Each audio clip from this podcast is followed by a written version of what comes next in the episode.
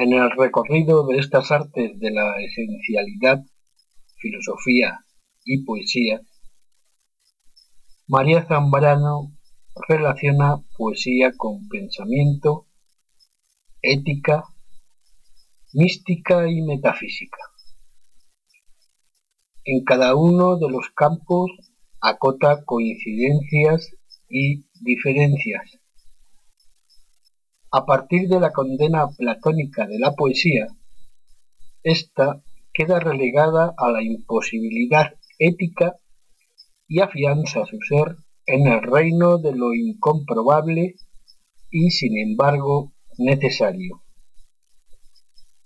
Mística y poesía se perpetúan en una religión de amor y belleza que incluye, entrecomillado, la forma piadosa del conocimiento. La metafísica, instaurada sobre la duda, vive en la angustia, frente a la poesía que se manifiesta en la melancolía y en la búsqueda de la inocencia perdida. Esto nos lo comparte Angelina Muñoz Uberman en la presente publicación Filosofía y Poesía, sexta edición del Fondo de Cultura Económica en el año 2016. María Zambrano, España, 1904-1991 fue figura clave para la filosofía hispánica. En el exilio, durante los años de la dictadura española, publicó sus libros más importantes. La confesión como género literario, El pensamiento vivo de Séneca, Delirio y destino, El sueño creador y Claros del bosque. Fue galardonada con el Premio Príncipe de Asturias 1981 y el Premio Cervantes 1988. En 1984 volvió a España, donde pasó los años finales de su vida escribiendo artículos y trabajando en la reedición de varias de sus obras. El Fondo de Cultura Económica también ha publicado de su autoría el hombre y lo divino, segunda edición, 1973. De esta publicación les voy a compartir la lectura de su primer título, Pensamiento y Poesía.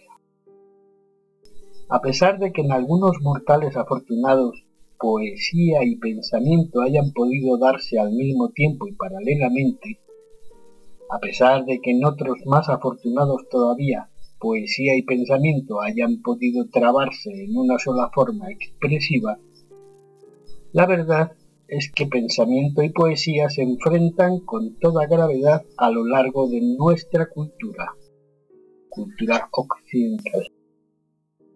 Cada una de ellas quiere para sí eternamente el alma donde anida, y su doble tirón puede ser la causa de algunas vocaciones malogradas y de mucha angustia sin término anegada en la esterilidad. Pero hay otro motivo más decisivo de que no podamos abandonar el tema. Y es que hoy poesía y pensamiento se nos aparecen como dos formas insuficientes. Hoy está hablando de la primera edición, publicada en 1939. Y es que hoy poesía y pensamiento se nos aparecen como dos formas insuficientes y se nos antojan dos mitades del hombre, el filósofo y el poeta. No se encuentra el hombre entero en la filosofía. No se encuentra la totalidad de lo humano en la poesía. En la poesía encontramos directamente al hombre concreto individual. En la filosofía al hombre en su historia universal, en su querer ser. La poesía es encuentro, don, hallazgo por gracia. La filosofía busca requerimiento guiado por un método. Es en Platón donde encontramos entablada la lucha con todo su vigor entre las dos formas de la palabra, resuelta triunfalmente para el logos del pensamiento filosófico, decidiéndose lo que pudiéramos llamar la condenación de la poesía, entre comillas, inaugurándose en el mundo de Occidente la vida azarosa y como al margen de la ley de la poesía su caminar por estrechos senderos, su andar errabundo y a ratos extraviado, su locura creciente, su maldición.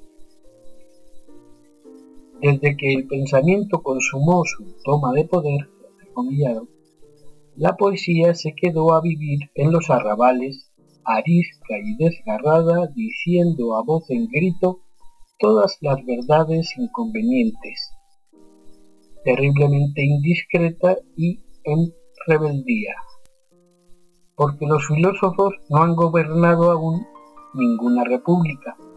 La razón por ellos establecida ha ejercido un imperio decisivo en el conocimiento, y aquello que no era radicalmente racional, con curiosas alternativas, o ha sufrido su fascinación, o se ha alzado en rebeldía. No tratamos de hacer aquí la historia de estas alternativas, aunque ya sería de gran necesidad, sobre todo estudiando sus íntimas conexiones con el resto de los fenómenos que imprimen carácter a una época. Antes de acometer tal empresa, vale más esclarecer el fondo del dramático conflicto que motiva tales cambios. Vale más atender a la lucha que existe entre filosofía y poesía y definir un poco los términos del conflicto en que un ser necesitado de ambas se debate. Vale, sí, la pena manifestar la razón de la doble necesidad irrenunciable de poesía y de pensamiento y el horizonte que se vislumbra como salida del conflicto. Horizonte que de no ser una alucinación nacida de una singular avidez, de un obstinado amor que sueña una reconciliación más allá de la disparidad actual, sería sencillamente la salida a un mundo nuevo de vida y conocimiento. Se abre comillas, en el principio era el verbo, se cierra. El logos la palabra creadora y ordenadora que pone en movimiento y legisla. Con estas palabras, la más pura razón cristiana viene a engarzarse con la razón filosófica griega. La venida a la tierra de una criatura que llevaba en su naturaleza una contradicción extrema, impensable, de ser a la vez divino y humano, no detuvo con su divino absurdo el camino del logos platónico aristotélico, no rompió con la fuerza de la razón, con su primacía. A pesar de la locura de la sabiduría, la gelante de San Pablo, la razón como última raíz del universo seguía en pie. Algo nuevo, sin embargo, había advenido, la razón, el logos era creador frente al abismo de la nada. Era la palabra de quien lo podía todo hablando. Y el logos quedaba situado más allá del hombre y más allá de la naturaleza, más allá del ser y de la nada. Era el principio más allá de todo lo principiado. ¿Qué raíz tienen en nosotros pensamiento y poesía? No queremos de momento definirlas, sino hallar la necesidad la extrema necesidad que vienen a colmar las dos formas de la palabra. ¿A qué amor menesteroso vienen a dar satisfacción? ¿Y cuál de las dos necesidades es la más profunda? ¿La nacida en zonas más hondas de la vida humana? ¿Cuál la más imprescindible?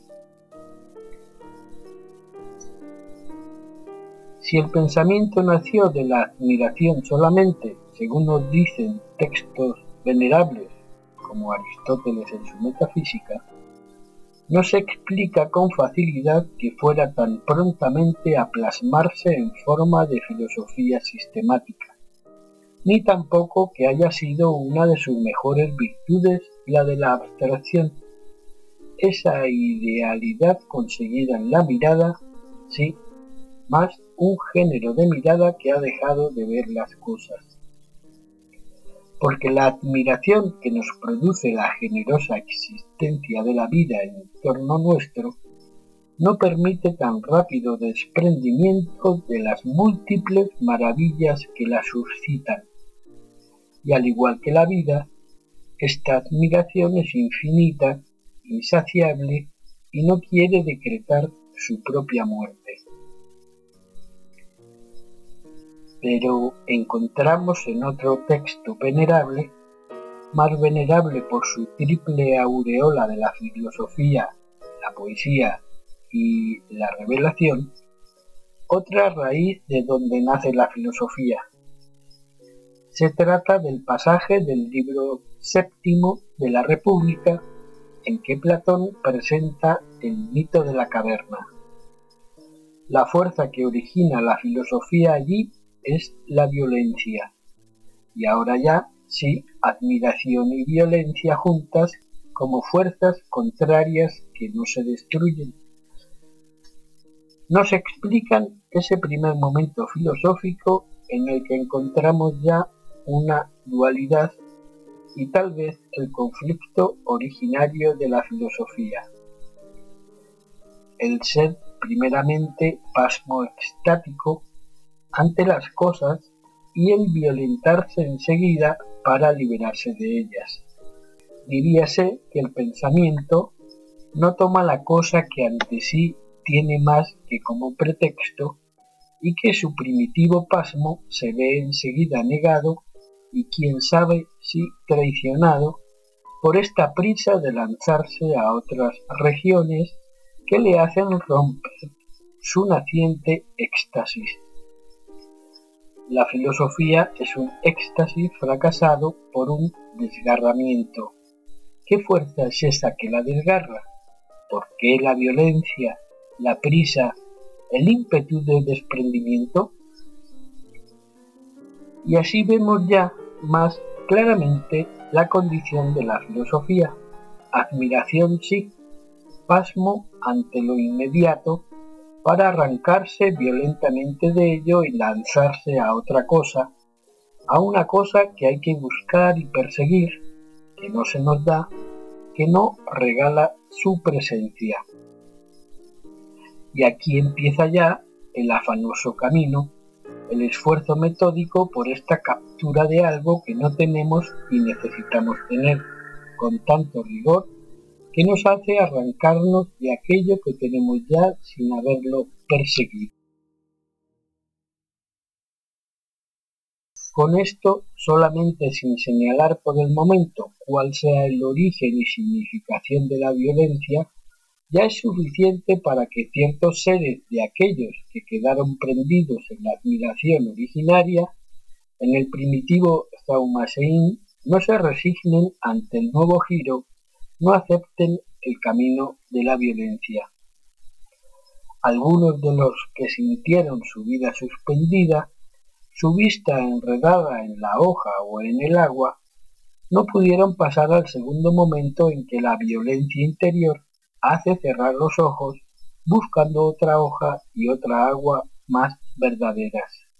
No, no todos fueron por el camino de la verdad trabajosa y quedaron aferrados a lo presente e inmediato, a lo que regala su presencia y dona su figura, a lo que tiembla de tan cercano.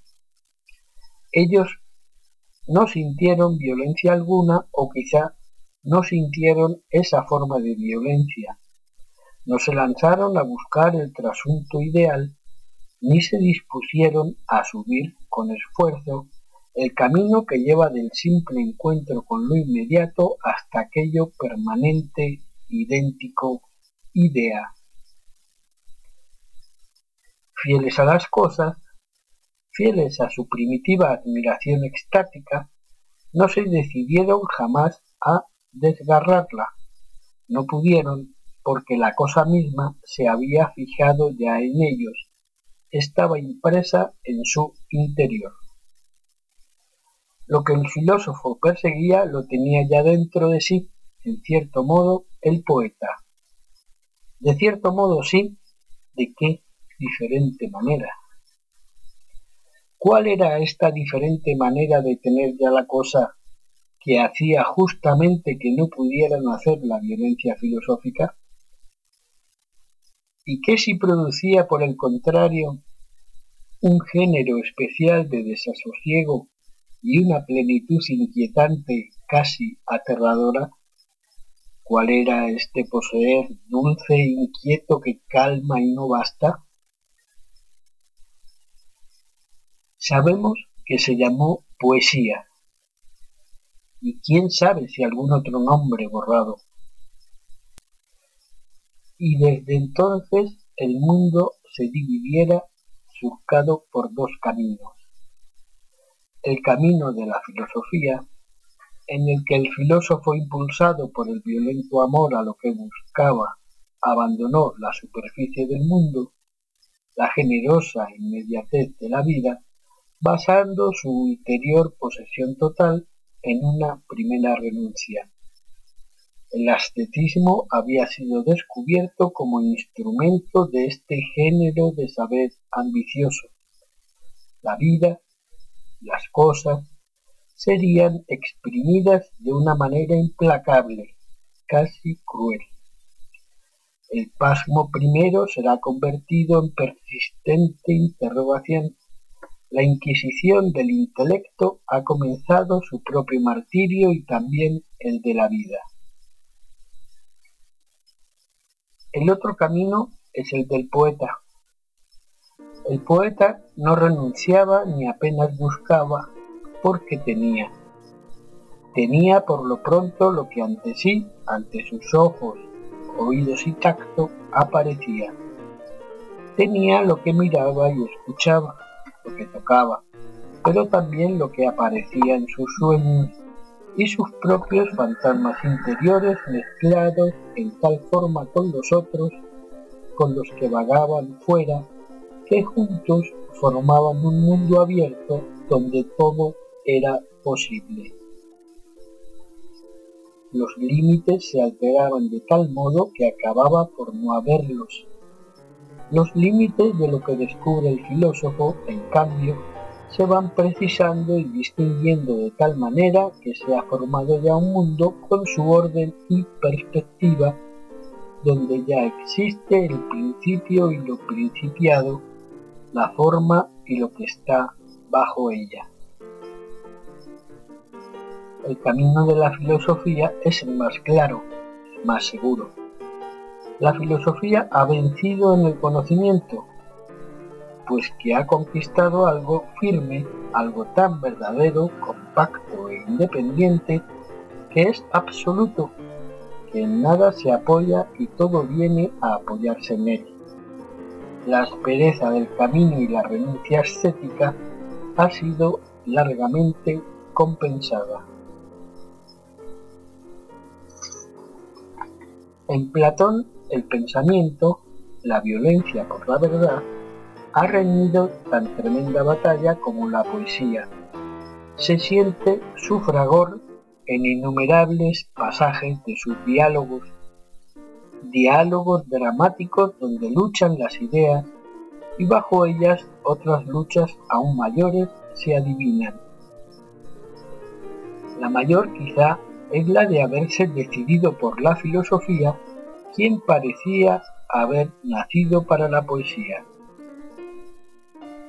Y tan es así que en cada diálogo para siquiera rozándola, comprobando su razón, su justicia, su fortaleza.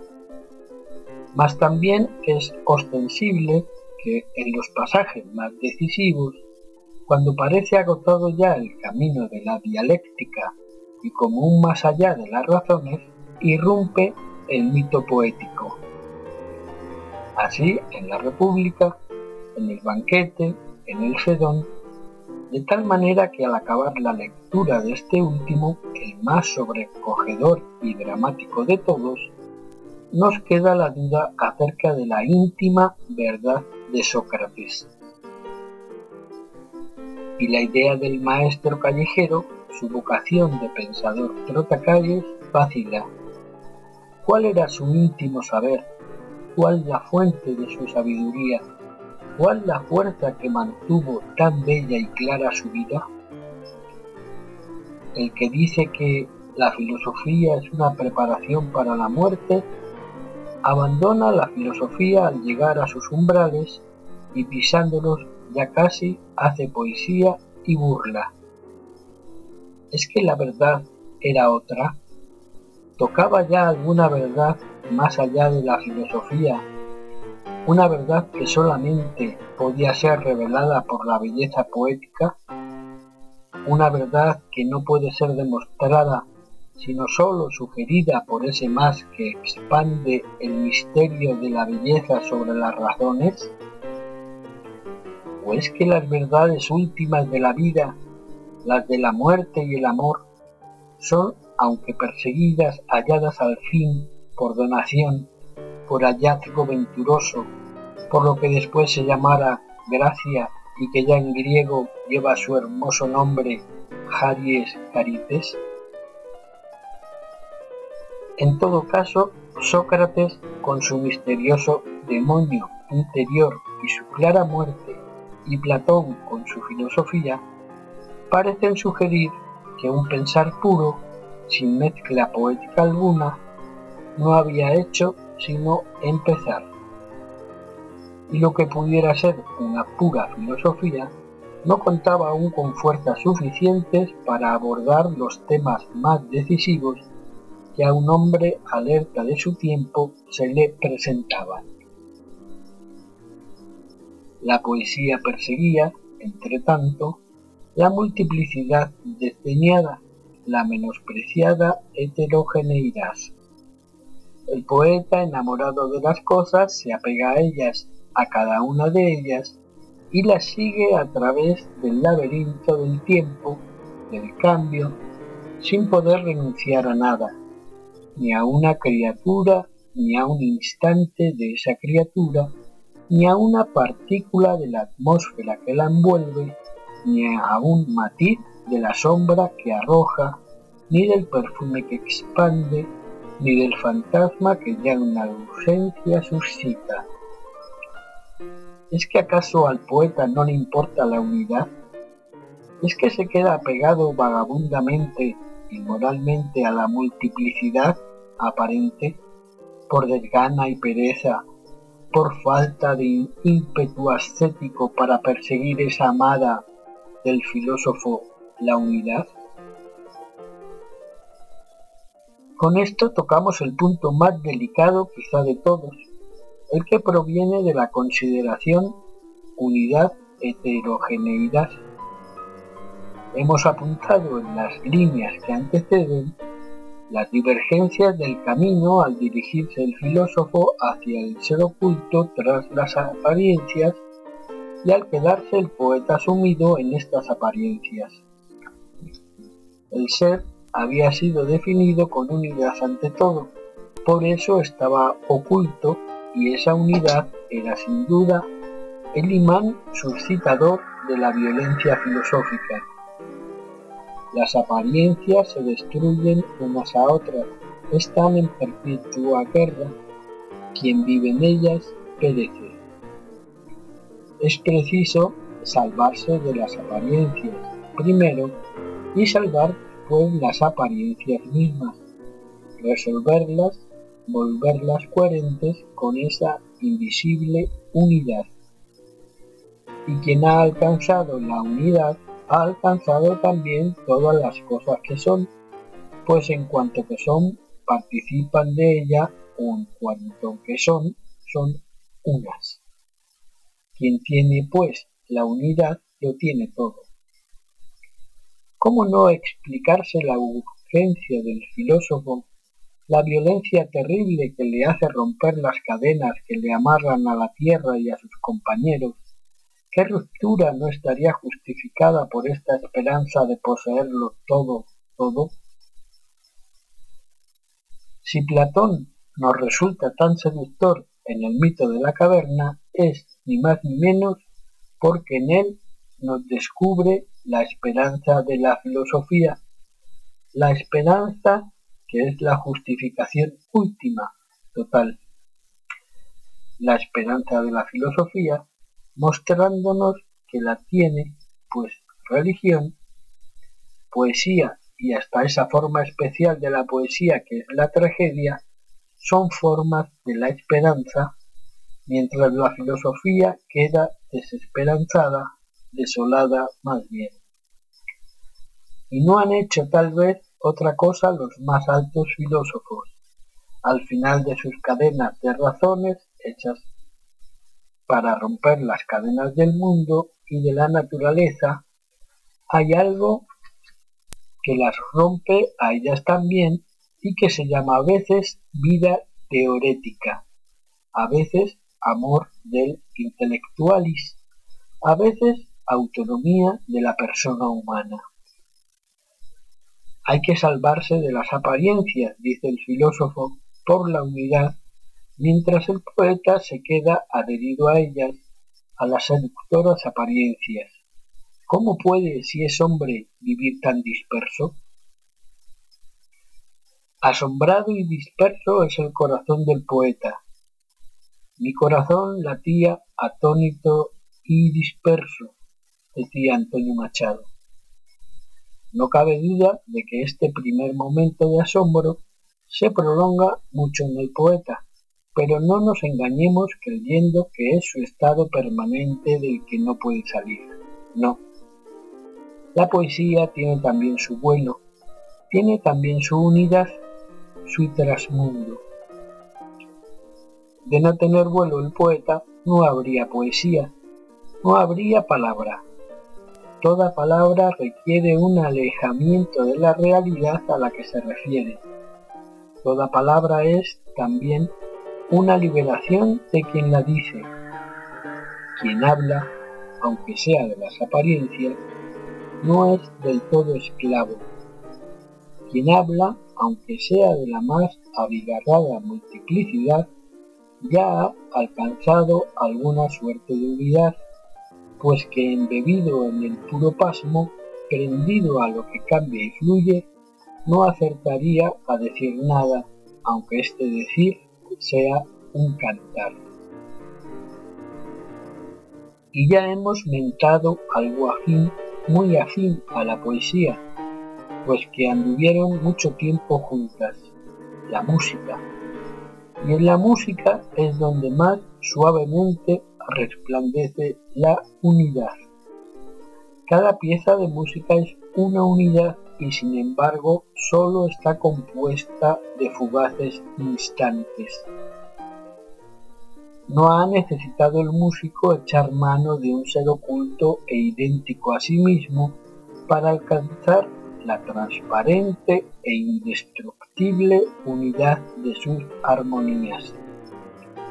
No es la misma, sin duda, la unidad del ser a que aspira el filósofo a esta unidad asequible que alcanza la música. Por lo pronto, esta unidad de la música está ya ahí realizada. Es una unidad de creación con lo disperso y pasajero se ha construido algo uno, eterno. Así el poeta, en su poema, crea una unidad con la palabra, esas palabras que tratan de apresar lo más tenue, lo más alado, lo más distinto de cada cosa, de cada instante. El poema es ya la unidad no oculta, sino presente la unidad realizada, diríamos encarnada. El poeta no ejerció violencia alguna sobre las heterogéneas apariencias y sin violencia alguna también logró la unidad. Al igual que la multiplicidad primero le fue donada graciosamente por obra de las caritas. Pero hay por lo pronto una diferencia.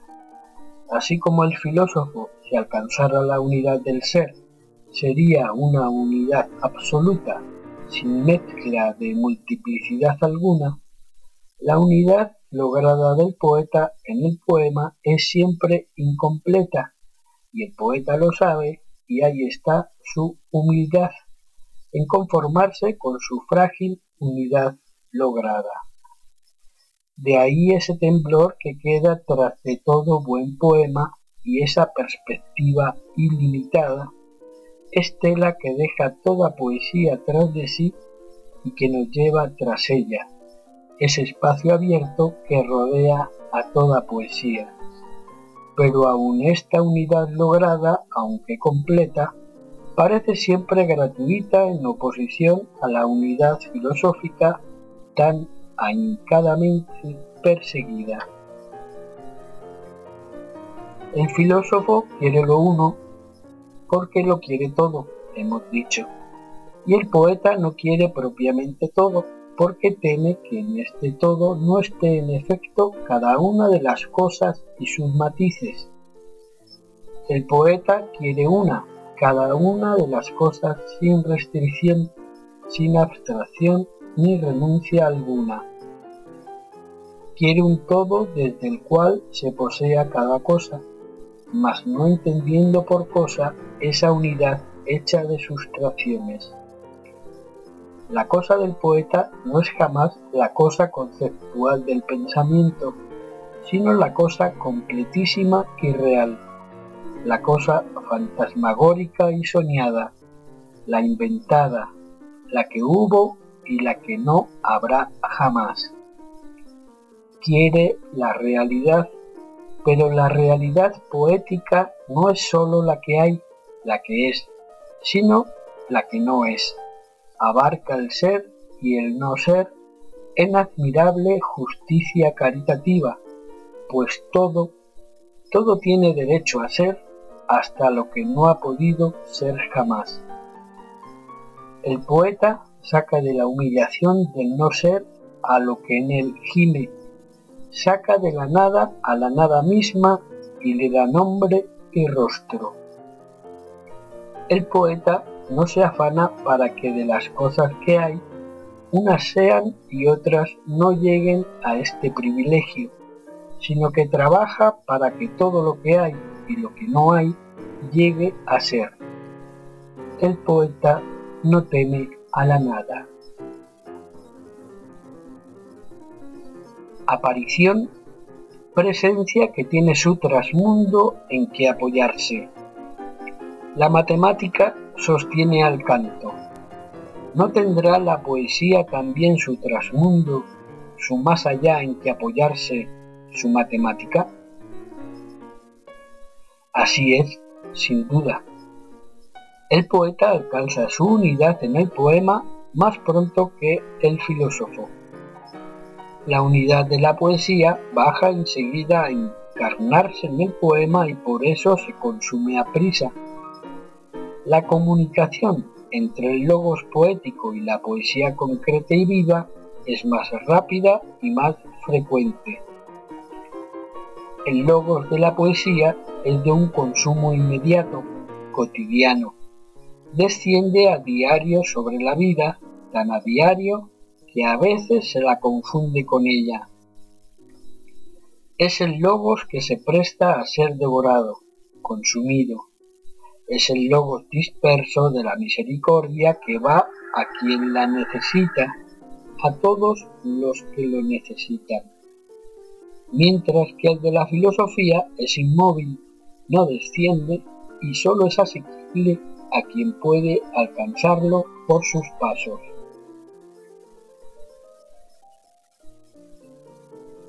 Se abre comillas, todos los hombres tienen por naturaleza deseo de saber, se cierra comillas. Dice Aristóteles al comienzo de su metafísica, justificando así de antemano este saber que se busca. Mas pasando por alto que en efecto todos los hombres necesiten este saber, se presenta enseguida la pregunta en que pedimos cuenta a la filosofía. ¿Cómo, si todos te necesitan, tampoco son los que te alcanzan? ¿Es que alguna vez la filosofía ha sido de todos? ¿Es que en algún tiempo el logos ha amparado la endeble vida de cada hombre? Si hemos de hacer caso de lo que dicen los propios filósofos, sin duda que no, mas es posible que más allá de esos mismos haya sido, en alguna dimensión, en alguna manera.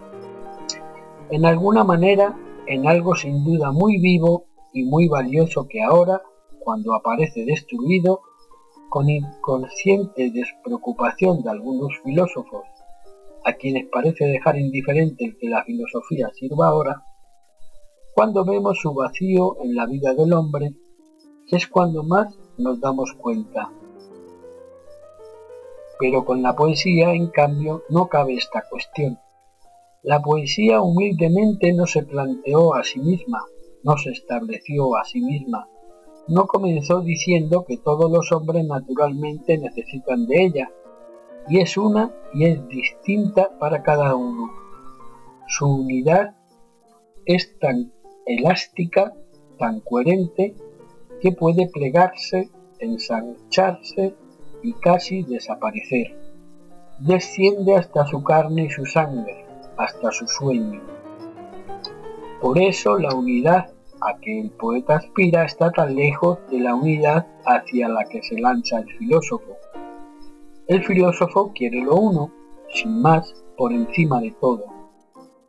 Y es porque el poeta no cree en la verdad, en esa verdad que presupone que hay cosas que son y cosas que no son, y en la correspondencia verdad y engaño. Para el poeta no hay engaño, sino que es el único medio de excluir por mentirosas ciertas palabras. De ahí que frente a un hombre de pensamiento, el poeta produzca la impresión primera de ser un escéptico. Mas no es así. Ningún poeta puede ser escéptico, ama la verdad, mas no la verdad excluyente, no la verdad imperativa, electora, seleccionadora de aquello que va a erigirse el dueño de todo lo demás, de todo. ¿Y no se habrá querido para eso el todo, para poder ser poseído, abarcado, dominado? Algunos indicios hay de ello. Sea o no así, el todo del poeta es bien diferente, pues no es el todo como horizonte ni como principio, sino en todo caso un todo a posteriori, que sólo lo será cuando ya cada cosa haya llegado a su plenitud.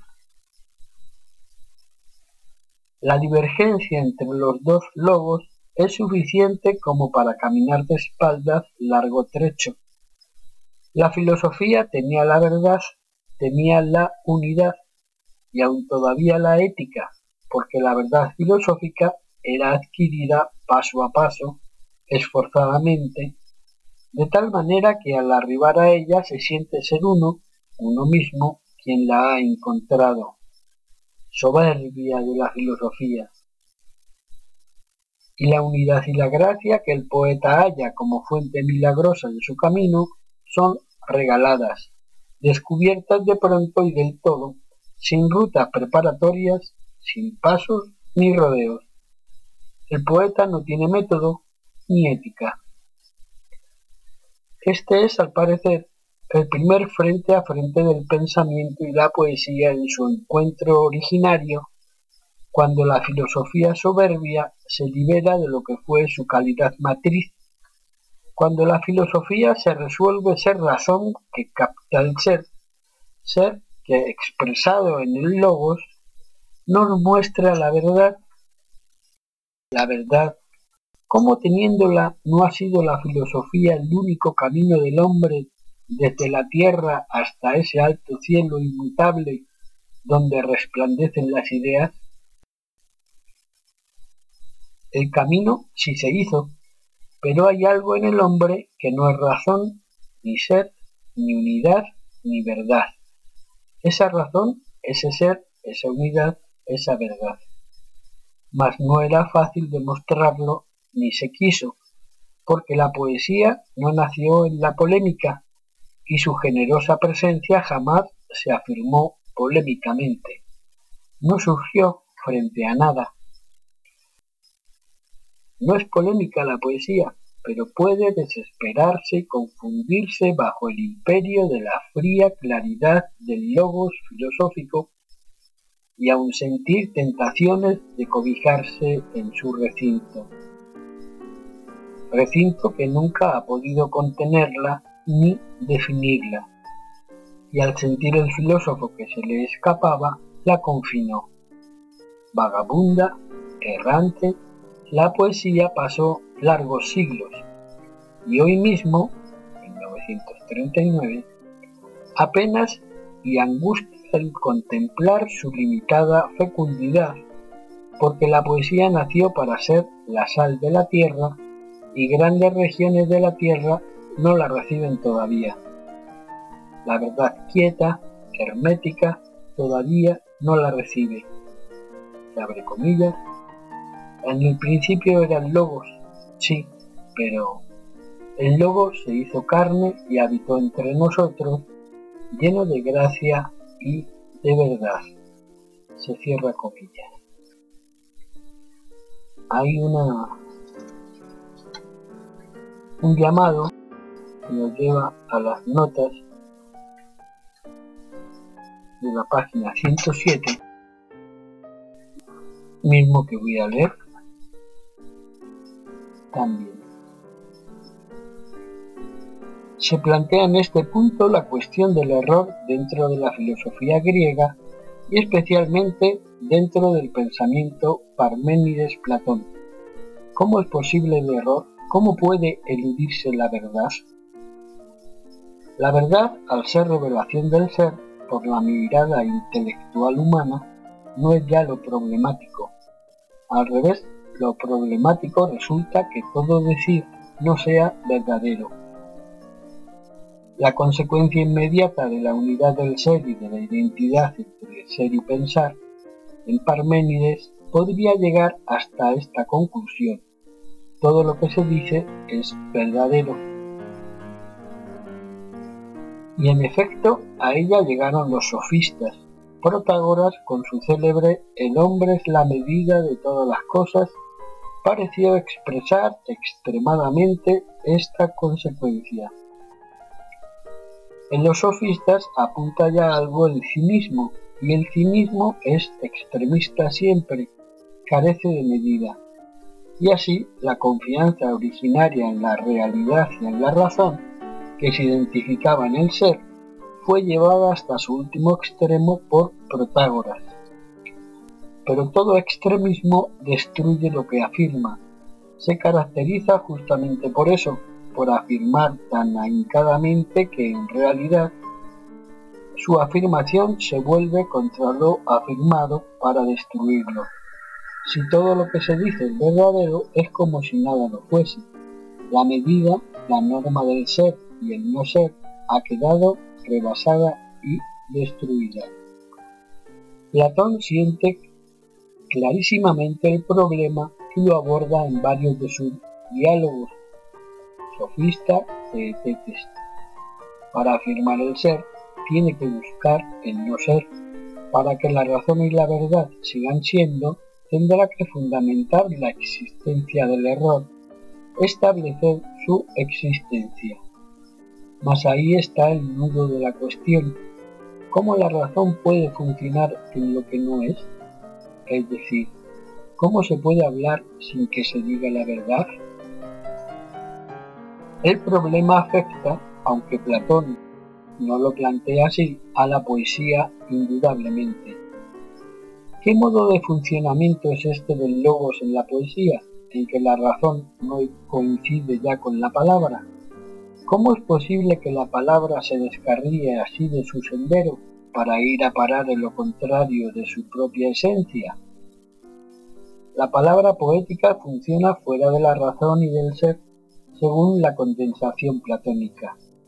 La objeción, en realidad, más que contra la poesía, va contra la palabra misma, contra la idea del ser y de la razón parmenidiana. La palabra, el logos, es lo universal, lo que expresa la comunidad en lo humano. Y el poeta usa la palabra, no en su forma universal, sino para revelar algo que solamente en él ocurre, en el último fondo de lo individual, que incluso para Aristóteles es irracional. Y esto es lo verdaderamente grave. Pues si la palabra es por esencia universal y el poeta la emplea irracionalmente, quiere decir que hay una comunidad humana no racional, o quiere decir que el poeta está, en tanto que poeta, fuera y al margen de toda comunidad, que la poesía situada dentro de lo inefable no lo trasciende nunca, que hay tantos lenguajes como poetas, y que la poesía, por tanto, es un esfuerzo vano, puesto que nada transmite. Y lo curioso es que la filosofía parece estar hoy situada en este mismo trance. Si el pensamiento filosófico es algo que se realiza en la más absoluta soledad, para lograr con el propio esfuerzo del ser, el ser uno mismo, ¿qué sentido tiene el enseñarla, el transmitirla? ¿Por qué y para qué enseñar filosofía? Pregunta, por cierto, que ya hizo Sócrates a los sofistas cuando afirmaban que todo lo que se dice es cierto. En sus momentos críticos parece que la filosofía viene a parar al mismo lugar que la poesía, la justificación de lo más individual, de lo más irreductible que hay en cada uno de nosotros. Pero ¿podrá llamarse filosofía este esfuerzo solitario que nace en uno mismo y termina en uno mismo? La filosofía que ha levantado la objetividad sobre la mutabilidad de la vida humana la comunidad sobre la diversidad de cada criatura, podrá renunciar de veras a seguirlo haciendo hasta el final de sus días, y si renuncia, ¿no significará que la era de la filosofía ha terminado? La poesía, en cambio, asentada desde sus orígenes en lo inefable, lanzada a decir lo indecible, no ve amenazada su existencia desde el primer instante se sintió arrastrada a expresar lo inefable en dos sentidos. Inefable por cercano, por carnal. Inefable también por inaccesible, por ser el sentido más allá de todo sentido, la razón última por encima de toda razón. Es el drama que humildemente ha conllevado todo poeta, unos entendiéndolo otros sin entenderlo. A esta inefabilidad se consagra la poesía, y el poeta siente el nexo fortísimo que hay entre ellas, entre la cercanía de su carne y el más alto principio, la más elevada razón, lo que por quedar bajo la razón no puede definirse y lo que por hacer que haya definición no puede quedar bajo ella. De una a otra va la poesía haciéndose una maraña, a veces, confundiéndose, errando el camino otras muchas, sin error ni verdad al margen de ellos, y por eso mismo invulnerable en su descarrío, en su ciega servidumbre. Esto es lo que nos dice María Zambrano en 1939 en su libro Filosofía y Poesía, primer apartado, Poesía y Pensamiento. Luego continúa con Poesía y Ética, poesía y metafísica, mística y poesía, y poesía. Es un libro que invita a la lectura y que no es que se esté de acuerdo o no con ella, pero que siempre nos da que pensar sobre la relación existente entre pensamiento y poesía, filosofía y poesía, si sigue realmente la actualidad en el 2020 como esa lucha de contrarios y que como tal se pone a discusión para que nos podamos acercar a María Zambrano, una de las filósofas publicadas, nacida a comienzos del siglo pasado, lo cual también es digno de reseñar y de leer. Muchas gracias.